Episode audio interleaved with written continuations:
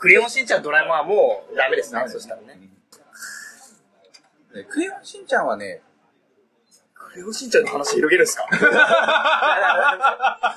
クレヨンしんちゃんは、ちょっとなくしちゃダメ。うん僕も大好きだからあるんですけど、それはな、なんでですか？あれは、あの、ミサエとヒロシは、子供のために、どうやって、あんだけわちゃわちゃわちゃわちゃやってるしんのすけのことを、幸せを考えて行動してるかっていうのは、深いな。すごく親の気持ちとして、今の若い世代のお母さんお父さんとかが、クレヨンしんちゃんを見て、あ、親ってこういう風にしなきゃいけないんだなって学べる漫画なんですよ。そうですね。そうだと思う。僕もクレヨンしんちゃん大好きなんで。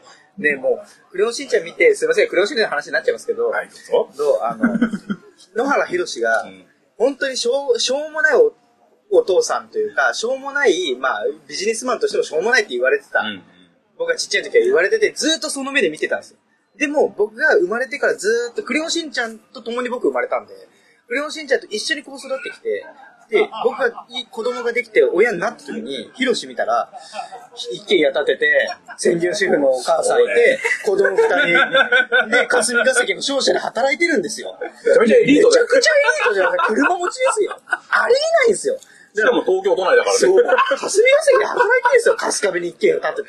そう考えると、僕が生まれてたかだか二十数年、この中で家族のあり方とか、収入のあり方とか、家族構成のあり方ってめちゃくちゃ変わってて、っていう意味もあるから、ある意味、家族のあり方のデファクトスタンダードって何なのかっていうのの比例、比例、なんか比較対象としてクレヨンしんちゃん残すべき。以上です。しんちゃんは意外といい、ま、アニメ。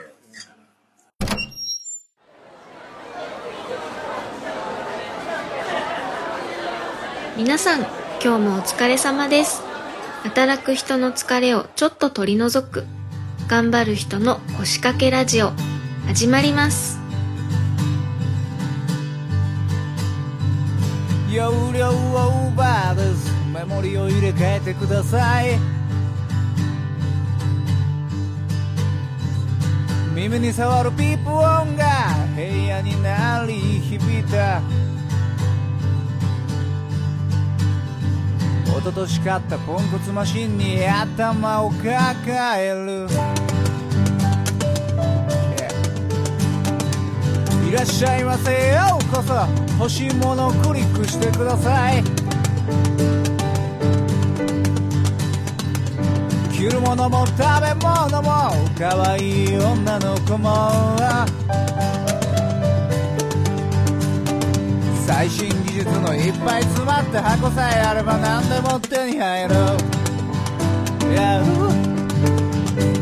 いつの間にか僕の周りには。Oh 冷たい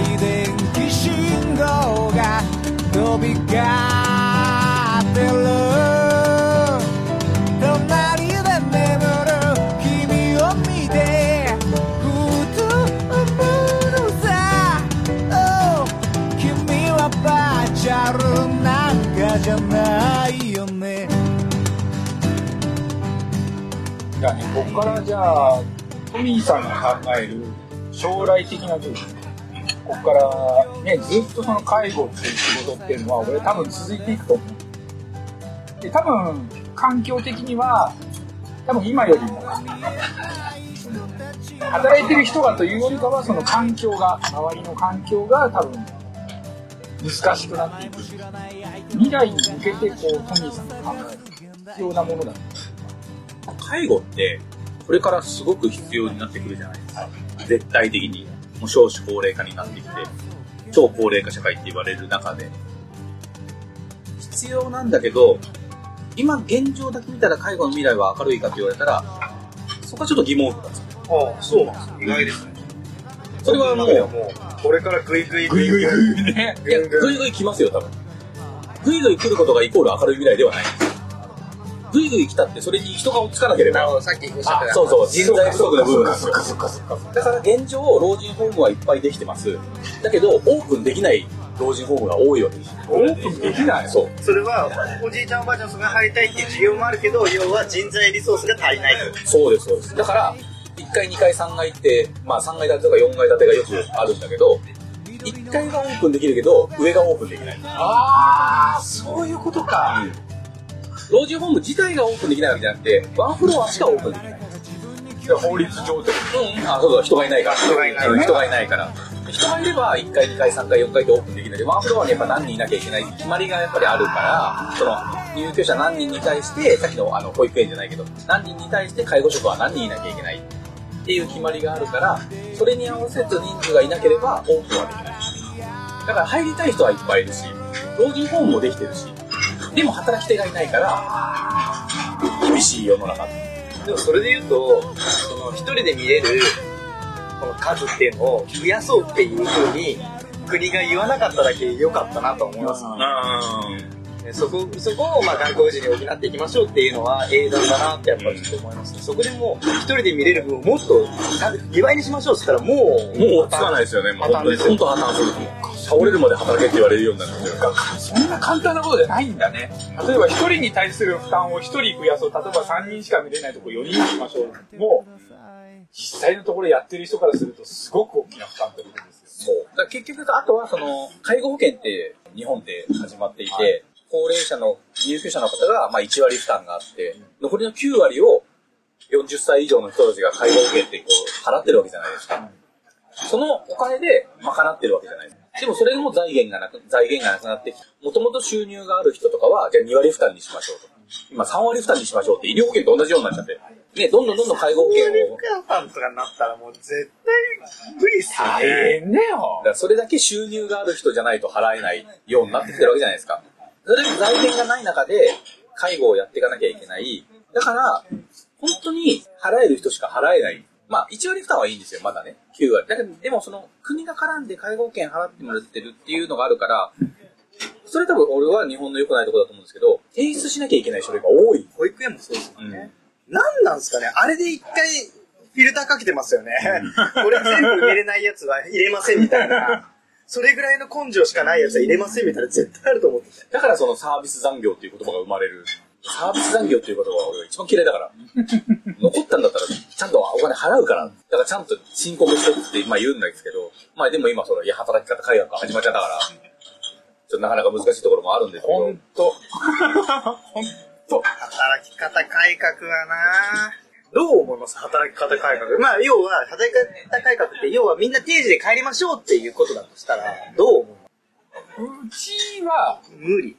いやあのー、もともと労働時間とかに関しては自由はいはい。してたから被害は少ない被害って言ったらあれだけど被害って言うと、トゲが、トゲがあるじゃないですか。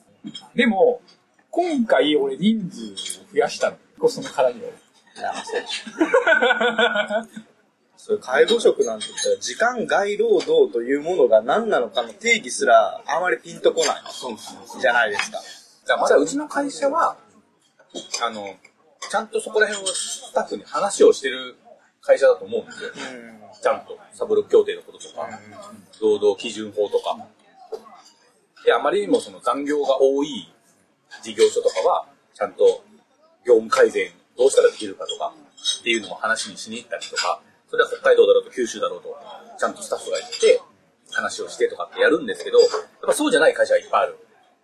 だから、単純に残業代出せないとか、残業時間が今もう働き方改革サブロック協定で、それオーバーなやつだったらもうダメだから、残業を書くな。タイムカードを押して働いて。そうそうそうそう。あとは、あのーまあちょっとこう、いろんな情報で入ってきたものだから、嘘か誠かはわからないけど、まあ、あの、働き方改革って違反したら罰金じゃないですか。はい。その罰、例えば自分が、えー、その残業を多くしました。で、そのおかげで会社が罰金を払うことになりました。ただ、あなたのおかげで罰金を払うことになったんだから、あなたの給料から引きますっていう。恐ろしい。ええな。っていう会社が出始めたっていう。まあ、表立ってはね、もちろん。光栄。だからさ会社としては残業をしないように帰りなさいよって指導してるにもかかわらず、残業したのはあなたでしょっていう。マリー・アントワネットより悪いやそういうブラックの会社が出始めたっていう。つ。えまあでもね、やっぱりこう、利益収益型になってしまうと、やっぱりそこにねう、んなってしまう会社も、まあもちろんあるとは思うし。なんかからくりが分かって、そういうことか。そう。だからまあでも、その介護の未来はじゃあね、その、ね、今後どうなっていくかって考えたときに、まあ100%介護って、こうこれからなくなる世界ではない。絶対なくならないし。なくな、なくなる業界ではないし、人も、その外国人の力も借りつつ、ゼロには絶対ならない。これゼロになっちゃったらね、世の中成り立たなくなっちゃうから、介護っていうの。だからゼロにはならないし、もっともっと、こう、若い世代だからその、今って、自分たちもそうなんですけど、専門学校とか、大学とかに話しに行ったりするんですよ、やっぱり。新卒がね、入ってほしいから。でも、専門とか大学って、ある程度みんなもう決めちゃってる部分が多い。将来どうしようみたいな。だって大学3年生とか4年生の就職相談会とかに行ったところで、ある程度決まってる子たちに、いや、介護ってねって言ったって、いや、僕はちょっと何系に行くんでってなっちゃうじゃないですか。だから、中に行っても、あんまり響かないそうね、しかもね。だからもっと下なんですよ。もう今はもうだから中学校とかに行ったりとかいや、もう、もうそのレベルだと思いさ、ます、ね。まあ、お互いじゃないけど、その、思想からこう植えそう付けていかないとそうそうそうおじいちゃんおばあちゃんと住んでないからこそ、おじいちゃんおばあちゃんに接するのが怖いっていう世代だから、ああ、そういうことか。だから怖くないよって、おじいちゃんおばあちゃんたちは全然怖くないんだよって、認知症の人たちは、あの、言ってることわかんないって怖いって言われるけど、楽しいよって。もう認知症の方々の対応なんか楽しくてしょうがないからね、僕は。昔やってた通り、サザエさんを週2回確かに。そう、そうなんです。そういう、確かに、サザエさんああいう、ああいうね、まるちゃんサザエさんなくしたら日本の未来はないからって。ああいう家族の漫画って大事なのよ。あの、親が二人、あ親が二人って当たり前だけど、お父さんお母さん子供一人みたいな、いわ CM も多いじゃないですか。そうですね。で、アニメとかも結構それでこう言っちゃったりとかするじゃない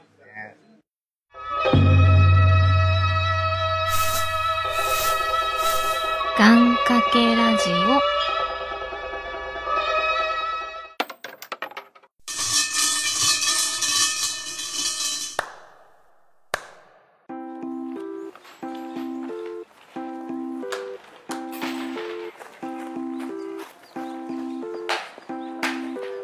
メッセージをご紹介します。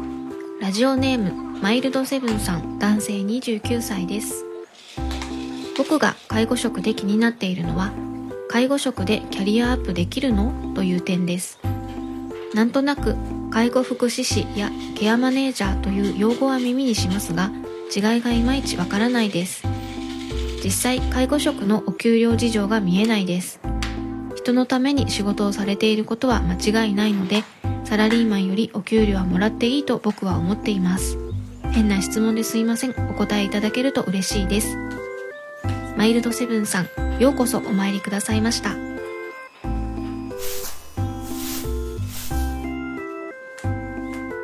では、タカさん、コニーさん、介護職のキャリアアップについて伺ってください。介護職という、その一つのカテゴリーの中でのうんキャリアアップ、だからいろいろ聞くじゃないですか。その例えばケアマネージャー、介護福祉士とかってよく聞くじゃないですか。どうやって介護職、例えば今、トミーさんは立場的にも僕は、介護福祉士っていう資格を持ってるんですね。はい。で、それは、その当時、自分が学生の頃は、まだ卒業したら資格がもらえるっていう時代だったんです。ああ、なるほど、なるほど。ああ、はいはいはい。今は、学校を卒業しても資格がもうもらえない時代になってる。なるほど。ちょっと門戸が狭くなったんだ。そう。そうなんだ。それは、なんでかっつったら、やっぱり介護の専門性を高めようと。単純に卒業して、まあ変な話だけど、勉強しなくても卒業したら介護福祉士と名乗れちゃった。それはダメだよと。だからちゃんと勉強して、ちゃんと受かった人じゃないと、介護福祉士としてはダメですよっていう風になったんですよ。で、さらに、えー今、今は、あの、昔でいうホームヘルパー2級っていう1級とか、えっと、うんヘルパー2級とかで、今もうそういう呼び方がなくなって、ヘルパーさんは今、その初任者研修っていうのになった。なんか、何度か言いま介護職員初任者研修ってへいう。ー。で、その初任者研修の後に、介護福祉士を受けるためには、今は実務者研修っていうのを受けなきゃいけないっていう決まりになってる。だから要するに、知識も増やして、実地も勉強して、さらに試験を受けて、受かった人じゃないと介護福祉士になれませんよっていう風な世の中にはなったから、だから、その、知識だけじゃなくて一応現場も経験、現場経験もやっぱり必要なので、3年以上っていう。人が少ないのに、やっぱそこの、なんかキャリアアップっていうところに、き一定の厳しさを保つっていうのは、やっぱりそれだけ専門性のある職業であったりとか、責任感がないとできないことだったりっていうのの、やっぱある一定のこの、あすね、あれなんですよね。そうですね。だから言いたくは人が足んないからって言って、じゃあ誰でもいいかって言ったらやっぱそうじゃない。うん。ある程度やっぱり勉強してきてる人じゃないと、結局入ったところで続かない。ですよね。あとはその、やっぱその資格を受けるためのなんか試験の料金があかなり高いっていう。ああ、でも多分他と比べたらそんなではないとは思うんだけどな。なんか結構何十万と用で、意そんしてた方が。中か、あーえっと、何十万っていうのは、その、実務者研修とかを、あのー受けるのに、無資格の人がいきなり実務者研修を受けるパターンと、初任者研修を受けた人が実務者研修を受けるパターンとで、はいはいはいはいやっぱ勉強してきたものは実務者研修は受けなくてもいいよっていう、例えば1から5まで勉強を初任者研修で受けた人は、1から10の実務者研修の中の1から5は受けなくてもいいですよっていうから、単純に受ける授業が少ないから安い。ゼロから全部受ける人は高い。普通、普通免、普通免許持ってないのに大型バイク取ろうとすると、うんそれだけお金かかるよみたいなのがそんなそうです、そうです、そうです。なるほど。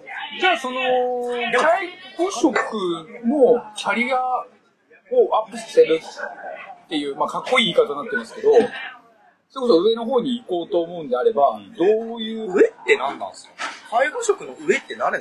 何なんですか？俺俺のイメージの中では、それを統括する、ちょうど今マ、トピーさんがいるようなポジション、管理職。管理職って言われるところに多分進むことがキャリアアップってことだと思うんだ、俺、俺のバチッとスーツ着てますしね。そう見えないですけどね。聞いあ見えないてる人はね。聞いてる人はね。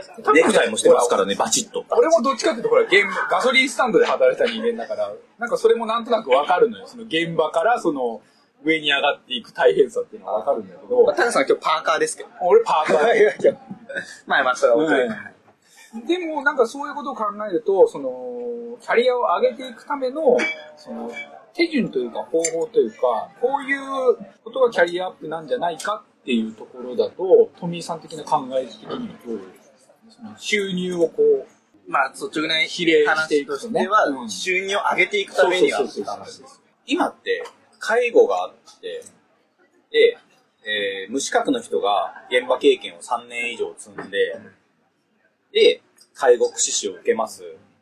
で、さらに現場経験をトータル5年以上なった時にケアマネージャーが受けられるっていうふうに決まってるんですけど、ケアマネージャーってそ、そこまでないとなれない。そうなんです。でケアマネージャーはやっぱり現場の知識があって、さらにケアマネージャーとしての知識があって初めてできるものだから、経験が必要なのはわかるんです。でも、僕はそこにずっと昔から苦言を呈してるんですけど、介護福祉士は国家資格なわけですよ。でもケアマネージャーは都道府県の認定資格なわけです。えあ、そうなんですか？国家資格ではないんですよ。あれは都道府県が認めてる資格なんですよ。だから、決して介護福祉士より上ではないんですよ。まあ、上と見るか、下と見るかはあれですけど。ただやっぱりどうしてもその介護保険っていうのはそのケアプランっていうあなたにはこれが合いますよ、これがそれ,、ね、それができますよっていうのを舵取りをするのがケアマネージャーだからどうしてもそのケアマネージャーが作ったケアプランに沿って現場が動くっていう俺絶対上だと思う。で、ケアマネージャー、でもケアマネージャーっていうのは介護福祉士の免許がないと、資格がないとなれないにはなれない。そんなこともないです。そうなんす。あのお医者さんでもなれますし看護婦さんもなれますしリハビリの人もなれるし。ええ。なれるんです誰でも誰でもっていうか受かればなれちゃう。ってことは、それイコールキャリアアップというとちょっとまた違うんです。違うんでもそれってどどうなんですか？あの、お給料的には、もちろん、ケアマネージャーがあった方が、プラスにななるんですか？変な話ですそうなんですプラスなんですです。ケアマネージャーの方が給料が高いんですよ。いやそれが今やっと変わってきたのが、その介護を10年以上やった人がお金をプラスでもらえるっていうので、ケアマネージャーよりも介護職が高くなるんでなるほど。ああ、そういうことなんだ。初めて逆転現象が起きたわけやっぱり現場の声があったんですそう。そうそうそう。おかしいって。じゃあ、ケアマネージャーっていうのは、介護職において特殊な技能ってことになるの？そうですね。で、結局現場には出なくて、ケアプランを作る。要は、舵取りをするための方向性を定める。ことを勉強した人たちがやるのがケアマネージャー。別物みたいな。別物なんですよ。監督ですね。そう、現場監督みたいな。ハリルボジッチみたいな感じ。なんでハリルコ 監督といえばですまあまあそういうことですね。現場監督みたいなもんですよ。あ、そういうことなんだ。例えばその、僕がね、まあガソリンスタンドで働いてたっていうのもあるんですけど、別にまあ僕らの仕事がね、大学出てなきゃいけないってことはないんですけど、あの、危険物っていう資格が、はいはいはい。ありますそうそうそう。あれって、こうっていう資格って、大学出てないと取れないんですよ。専門的な、そういう知識がないと、こうっていうのは取れない。オツとかは取れるんです。オツ A は。介護職にもそういうのってあるんですか？大学で専門的な、そういう勉強を受けてないと取れない資格はないですね。ないない。じゃあもう現場に出て、それだけ知識とか技術を身につけた人たちが上がっていくうんだから今は、その、学校はどこでもいいんですよ。別に変な話、高卒でも、専門でも大学でも何でもいいんですけど、その初任者研修っていう研修があったりとか、実務者研修っていう研修があったりとかっていう、その、研修制度で取れるものが変わってくる。あるべき姿だよなと思うな、俺も。うん。だから、初任者研修って結構時間かかる初任者研修はそんな時間かかんない。昔でいうヘルパー2級と一緒なので、本当に何十何時間だっけな。ちょっと細かく忘れちゃいましたけど、昔だったら、ヘルパー2級の時代だったら45時間勉強すればよかったんですよ。介護福祉士は、それの倍以上だから120時間ぐらい勉強しなきゃいけない。120時間、120時間ぐらいで、でも国家資格。国家資格。あ、そうそう、昔。あ、今も国家資格だけど、その120時間勉強して、さらに、あの、ヘルパーっていうのは、えっ、と、1週間実習に行けばいいとかってあったんですよ。でも介護福祉士は2ヶ月間実習に行かなきゃいけない。なるほど。120時間の勉強があり、2ヶ月間のさらに実習がある。現場もちゃんと経験しないと、介護福祉士はなれませんよっていう。今日はね、すごいです。いやー、これ、でもあるべき姿だと思うなめちゃくちゃ勉強になった。俺多分、誰かが、要介護者になるまで、絶対知らなかったと思う。そうだと思うよ。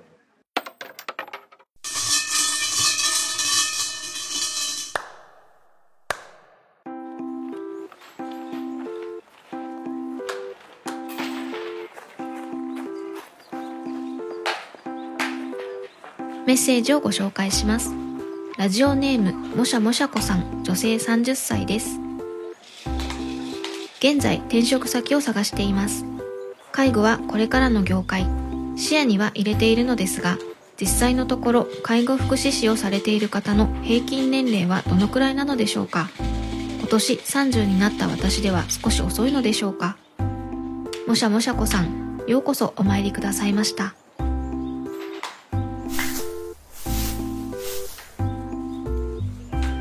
では MC のお二人介護職への転職について伺ってください実際は、やっぱりその、さっきちょろっと言いましたけど、若い世代はやっぱりいないので、30代で若手なんです。30代で若手。若手。だからやっぱり50、60でややっぱやってる人まだいるので、60でやったらでももう、もう定年まで数年しかない。で、その後に、まあ会社によって違うんですけど、うちの会社だったら、63歳定年で、63歳になったら、あの、嘱託職員になるか、1年ごとの更新の嘱託職員になるか、食卓職員っていうのは、1年ごとの更新の職員です。あの、ボーナスはないんですけど、月の給料だけで1年間。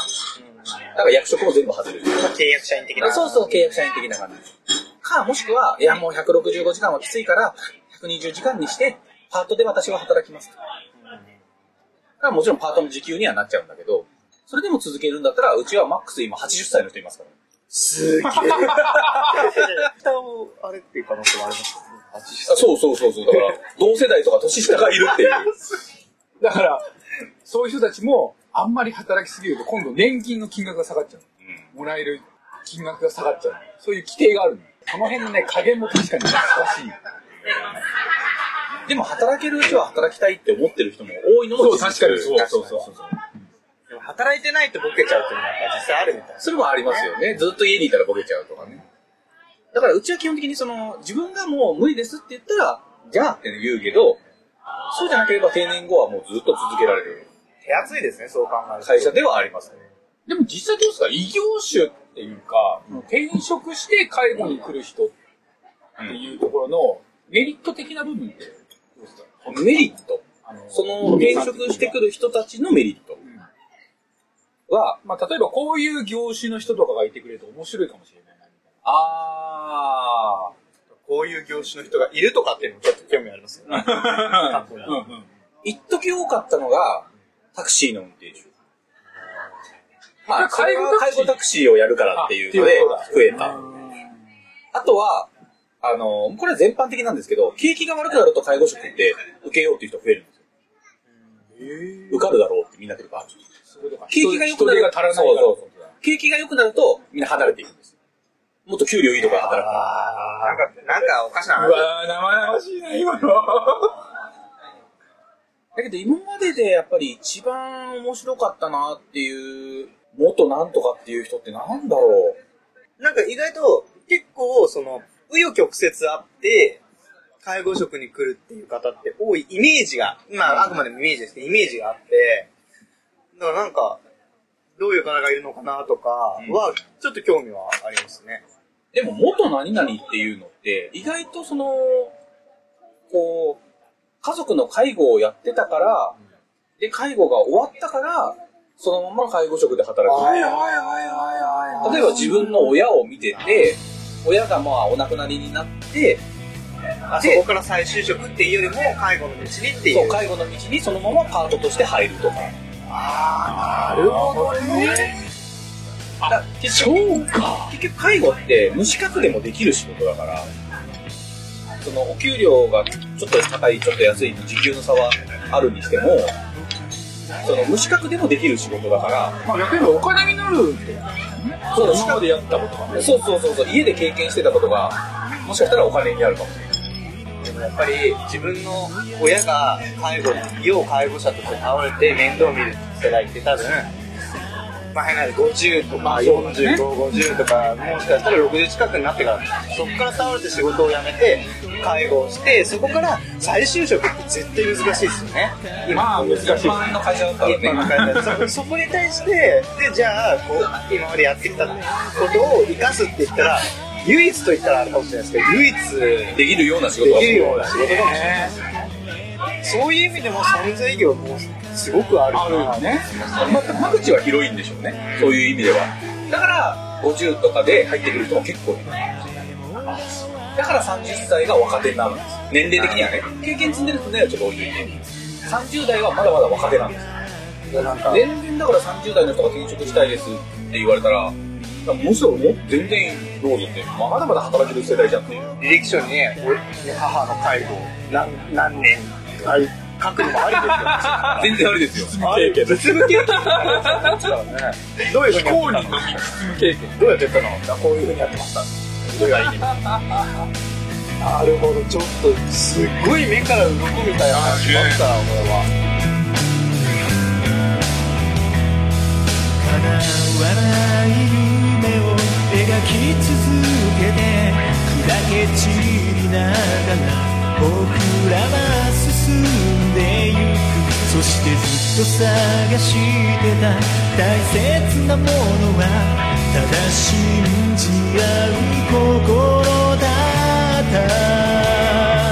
いつか僕らはここから消えていくけどこの想いだけはここにとどまって足元に散らば